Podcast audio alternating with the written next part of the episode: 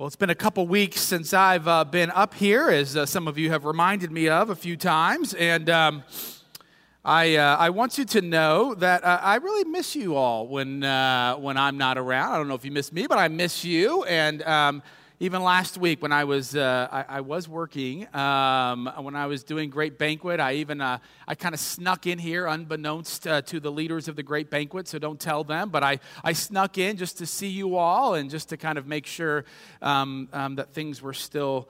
Um, going and uh, and they were and that was great so uh, so uh, I have missed you but it is good to be here with you this morning as we continue our series of looking at True North and and so today uh, we are going to be looking um, at the go- at the not the gospel, the letter to the Romans, chapter twelve, verses three through eight. And so I invite you to uh, listen to these words from Paul. Paul says. For by the grace given to me, I say to everyone among you not to think more highly than you ought to think, but to think with sober judgment, each according to the measure of faith that God has assigned. For as in one body we have many members, and not all the members have the same function. So we, who are many, are one body in Christ, and individually we are members one of another. We have gifts that differ according to the grace given to us prophecy in proportion to faith, ministry in ministering, the teacher in teaching, the exhorter in exhortation, the giver in generosity, the leader in diligence, the compassionate in cheerfulness. Sisters and brothers in Christ, this is the word of the Lord. Thanks be to God, and let's pray. God, we come to you again this morning, giving you praise. That even in dark times, we know that you are the light of the world. And so we pray for your Spirit that the words of my mouth and the meditation of all of our hearts will be acceptable in your sight, O Lord, our strength and our Redeemer. Amen and amen. So, since it has been a couple of weeks, uh, since I've been up here, let's just kind of reframe again what it is exactly that we are doing. Um, uh, so, in the first part of our series that happened last fall, we talked about what do we believe. And in the second part of the series, we went on to begin to say, what do we believe or how do we respond to what it is that we believe? And so, as we kind of repeat almost every Sunday, we remember that first of all, we have been loved and claimed by God, right? We can't say that enough. We have been loved and claimed by God as His child and as His children. And then, and only then, out of response to that, not in order to gain that love, but out of a response to that, we then do things like worship and prayer and reading scripture and being generous, all of these things in response. Ben Witherington has this uh, great little quote where he says, If all theology is grace, then all ethics is gratitude.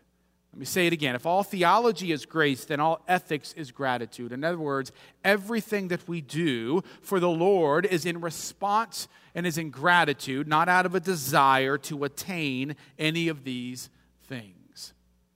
And so in Romans 12, then, we begin to see a listing of spiritual gifts. And that's what we're going to talk about this morning. We're going to talk about spiritual gifts and how we can use the gifts that God has given us in order to propel the mission of God even further. Now, one of the things that we should point out very early on is that this list is not exhaustive in Romans 12. Uh, in Romans 12, we hear some of these gifts um, things like uh, prophecy, ministry, teaching, exhortation, generosity, leadership, compassion. But in 1 Corinthians 12, Paul even adds more. He says wisdom, knowledge, faith, healing, speaking in tongues. And then in Ephesians, he brings up uh, things like apostleship and evangelism. So there are a lot of things, a lot of different spiritual gifts, not just the ones that we see in Romans 12. And the reason why God gives us these things is in order for us to further the mission of God. Or as we pray each and every week, in order to help us bring God's kingdom on earth as it is in heaven.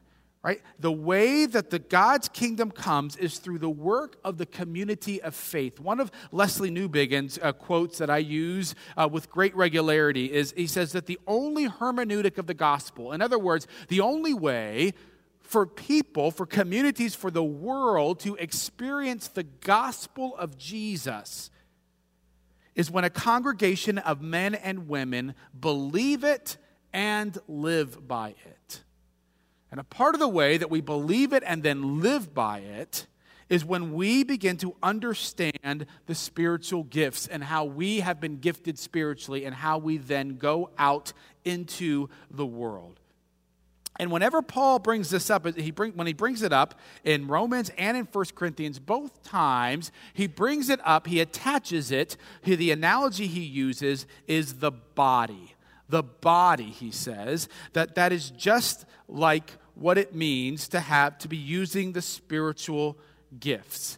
Now, one of the things that I don't think we always think about is how important every single part of our body is, meaning also then how important every single spiritual gift is. So, let's just say if you want to eat, we need, we need to eat to live, right?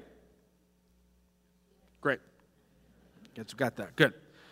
But now, in order for that to happen, what has to happen? A, I have to have a stomach that can hold the food and can tell me when I am hungry. I then need a brain that is able to process the information. I then need to be able to have eyes that can help me to see the food. I then need legs that can take me over to the food. I then need a hand and my arm that can help me get the food up to my mouth. I need my lips and my tongues and my teeth in order to chew the food. I need an esophagus so that the food can go down. I need a large intestine, a small intestine in order to digest the food. And all of those things and many, many more that are needed just to do one simple act of eating.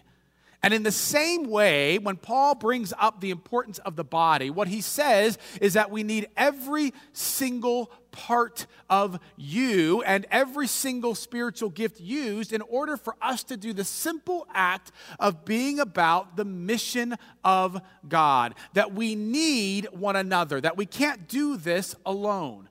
One of the reasons, as a quick aside, one of the reasons why we struggle, one of the reasons why uh, we mourn when difficult things happen is because we are one body, which means we bear the burdens of all of us. When one of us mourns, we all mourn. When one of us rejoices, we all rejoice. And that is a good thing. We need each and every one of us. We need all of the spiritual gifts to be being used if we are going to be able to be a robust body of faith. And each of us have different gifts. Right? One of the one of the kind of jokes that we have, I don't really actually think it's a joke. One of the things that we all know to be true on the church staff is that basically I'm the bad cop and Scott Shelton is the good cop. If you want compassion, or encouragement or mercy, you walk right past my door and you go into Scott's office. Because these are the giftings that Scott has. And I have been the recipient of some of that compassion and encouragement. And for that, I am very, very thankful. Now, if you want some prophecy, and what I mean by that is not the future, but someone to tell you what I think you should really hear, then please come into my office and then go into Scott's office in order to be consoled, right? Now, that doesn't mean that I can't ever show compassion. It doesn't mean that Scott can't give you a hard word, but it does mean that some of these things we are perhaps more spiritually gifted at than others, right? And if it's bad in dancing to have two left feet, it's also bad, I think, in churches to have all one thing or not the other, because it's kind of like having two left arms and no right arm, or having all brain and no heart, or all heart and no brain. It doesn't work well. We need each and every gift that you all have. But of course, in order to do that, you need to know what spiritual giftings you have and how to use them. One of the things that I've mentioned before is that when I was a junior in high school, I knew that I had that I that I had this kind of gift of let's see here. It's gonna sound I felt like, uh, I, am trying to word this so it doesn't seem arrogant. I felt like when I was a junior in high school, when, when we know everything, I'm just going to say it. I felt like I wanted to speak publicly. I knew I wanted to speak publicly, okay? This is what I knew. I had a passion to do this. I just had to figure out what I wanted to talk about, right? So I thought I was going to be a journalist or a broadcaster. And then I, then I thought I was going to be a, a, a, a lawyer. And then I thought I was going to be a politician. And then I thought I was going to be a professor. All of these things until finally I landed on, because everyone said, said no to those things, being a pastor. And so finally, then, right? But, but I had to A, know what it was, what I feel spiritually gifted at, and then B, kind of where I was to use that. And, and one of the things that we know as churches is that we have gifts here. You all have a spiritual gift, but everyone may not know what that is or even then how to use it. And, and so there are a lot of great tools for that, and we've used different tools in the past at ZPC. Um, we, we, we've discovered a, a newer one that we're going to use, and I want you to see that uh, it's up on the website, and, and if you go on our front, our home page right now, now it's not actually circled like that when you go on the home page, just to let you know, but, but there it is on the left hand side, and I want to encourage you to click on that. It takes about 10 to 15 minutes. It's 105 questions, but they go very fast, and, and, and I want you to take 10 or 15 minutes, and if you are in a home group, here's what I want you to do. I want you to take it before you go to the home group right? Now, some of you are in home groups on Sunday evenings, and so uh, you can even do it at the beginning of your home group if you want to. But then what will happen is that after you click on that page um, and you go through it, it will tell you some of the gifts, and then also on that same page, not that one, but the next one to which you are sent, um, it'll also give you a listing of the different kinds of things that you can do with those gifts. Now, this tool is not perfect. There are some things on there, there are not some things on there that I wish were. And so if you keep going down on that second page, you'll see some of those like hospitality, or um, there was a couple others. I can't even think what they are right now, but, but there are others on there that you can kind of also look to see if those resonate with who you are. And then I want you to get together and talk about it. If you're not in a home group, talk to someone else about it. You can come and talk to one of us about it and kind of figure out what exactly does this mean? If I have these gifts, how might I actually use them? Because we think it's critical for you to both know what it is uh, that God has gifted you, to know that, but then also to figure out how exactly do I use this in order to further the mission of God. Now, there are a couple of things that we need to know about these spiritual gifts. One is this that just because you have the spiritual gifts in one area and not in another area, that doesn't let you off the hook in the areas in which you may not be somewhat supernaturally gifted. David King preached last week, and by the way, I thought David King did a great job. I listened to it online. Uh, if you haven't heard it, I encourage you to go online and listen to it. But one of the things that he said was, is that he knows that, that, that it used to be that when, when they would do spiritual gifting, uh, uh including himself, um, that when the people around him, when generosity did not come up as being a spiritual gift, that they'd be like, whoo, right?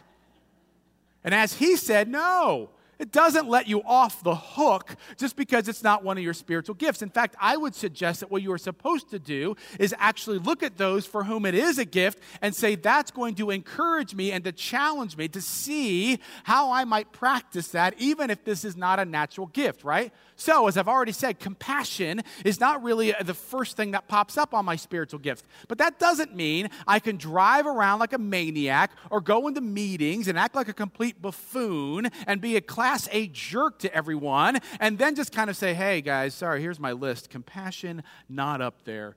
What can I do?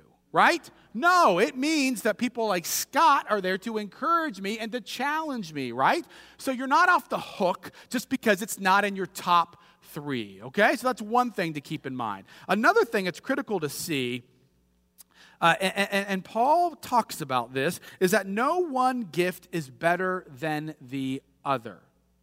Okay? No one spiritual gift is better than the other. Paul says this is, um, in other places, but then here in Romans uh, 12, verse 3, is kind of the preface where he says, Don't think more highly of yourself than you ought. And I think that he says that because he wants you to know that before you even begin to ask what spiritual gifts that I have, to make sure that you realize that no one gift is better than another when I was growing up in church and then when I, went to a Christian college, one thing that was very clear is that there were some spiritual gifts that were better than others, and especially those that were like exhort, exhortation, those that would lead you to becoming a pastor or a missionary. I mean, these were the, you know, the, the, you know, everybody got so excited, and it annoyed me to no end. In fact, I'm pretty certain it's a part of the reason why it took me so long to ever become a pastor. Because, quite frankly, I always thought that the people who became pastors and missionaries were people, by and large, who couldn't get real jobs.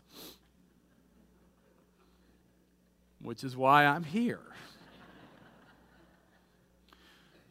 Now, we might not say that in our own kind of environment, but the reality is that, that I live this with some regularity which is that I know that many of us here kind of think that, yeah, we know all of our gifts are important, but really what's most important is that you have a good pastor or, you know, that you don't have a bad pastor at least, right? I mean, we end up living like that oftentimes. We see that. One of the, one of the uh, research findings that I um, discovered, I don't know, probably at the very beginning of my pastorate that I've shared before is this, that, that, that within the first 10 minutes of someone walking into into the doors of a church, that an incredibly high percentage, I forget what it is, I think it's around 80% of people know whether or not they will come back and be a part of that particular congregation within the first 10 minutes. And what doesn't happen within the first 10 minutes?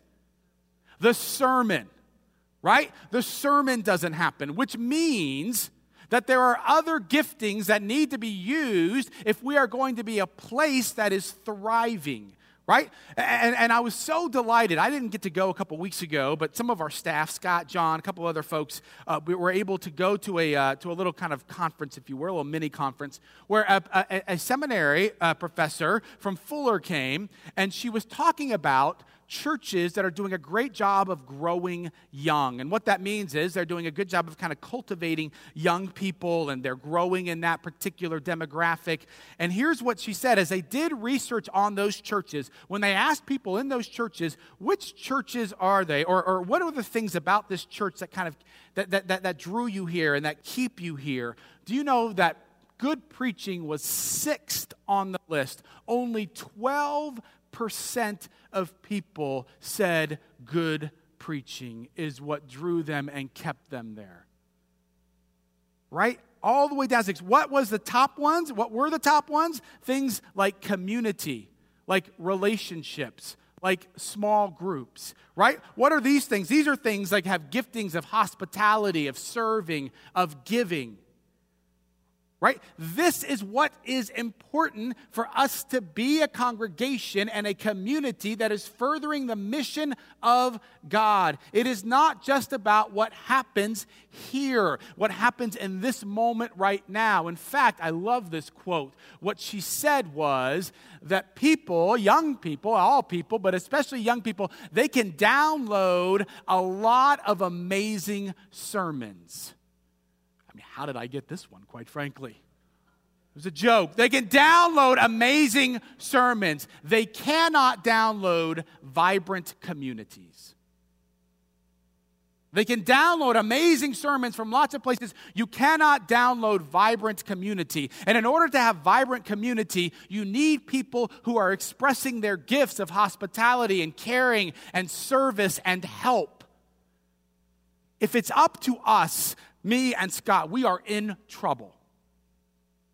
And in order for us to really be about building the kingdom on earth as it is in heaven, it means that all of us here need to be using the gifts that we have been given. In other words, you're not off the hook. The last thing I think that's critical for us to see, and this is, some, this is a message that we believe in very strongly which is that the spiritual gifts that you have are not just to be used for official ZPC things. Right? A lot of times whenever churches talk about, you know, spiritual gifts, the real hope is that they're going to get a lot more people to start volunteering around the church. And if that works, great. But I want you to know that that is not the sole reason or even the most important reason why it is that you know your spiritual gifts. It's not just so that we can get ZPC things done, it is so that you can further the mission of God, not just on Sunday mornings when people walk in, but Mondays through Saturdays, wherever it is that you are, right? You know this to be true. We keep trying to say this, right? When you are generous, you're not just generous to ZPC, we want you to be generous when you go out to restaurants. Whenever it is that you are compassionate and merciful to people who are within these walls. We want you to be compassionate and merciful to people with whom you work. Whenever it is that you are hospitable, it doesn't just mean being hospitable in the gathering space, it means being hospitable in your neighborhoods. That this is something that we are called to do, not just in here, but to use these gifts everywhere that we go and in everything that we do. Robert Bryant is a uh, commentator, and when he looks over Romans 12 and he looks over these spiritual gifts and he looks over the importance of the body of faith, he talks about how important it is for us to be able to see that this is about bringing God's kingdom on earth everywhere, not just in specific places. And he has this quote here where he says, Once the symphony of this good news penetrates our hearts and minds, bringing forth new life in Christ, faithfulness becomes nothing less than the thankful presentation of our bodies, our total beings, our total beings, to God's service for the benefit of others. That when we are using the spiritual gifts, that God has given to us everywhere. It is like making beautiful music wherever it is that you go. And we are serving in a world and in a community that needs to hear the music of the gospel of Jesus Christ, not just in here, but in our neighborhoods, not just in here, but in the ball fields where we play and go watch our children, not just in here, but in the restaurants where we go to eat, not just in here, but in the malls and the grocery stores to which we shop. What might it look like? What might it sound like if we were using these gifts everywhere? It might sound something like this.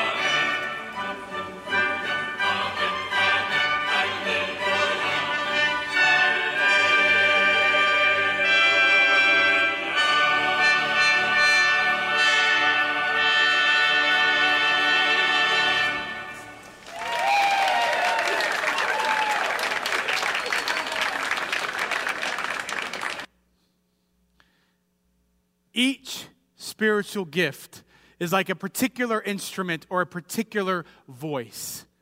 And how might the community around us act if, like a flash mob, we were begin to play those gifts, not just in here, but out in the community? What surprised looks might we get? What smiles might we get? What children might see? What, what, what, what pictures might be taken if we were a people who were making beautiful music for God's kingdom? Because we were practicing in the public setting these amazing gifts to which God has called us. What difference might it make if we could reflect the beauty of God's kingdom in the music of our gifts and of our callings? Sisters and brothers in Christ, might we be a people who are using the gifts of God until God's kingdom comes on earth as it is in heaven. Hallelujah. Amen.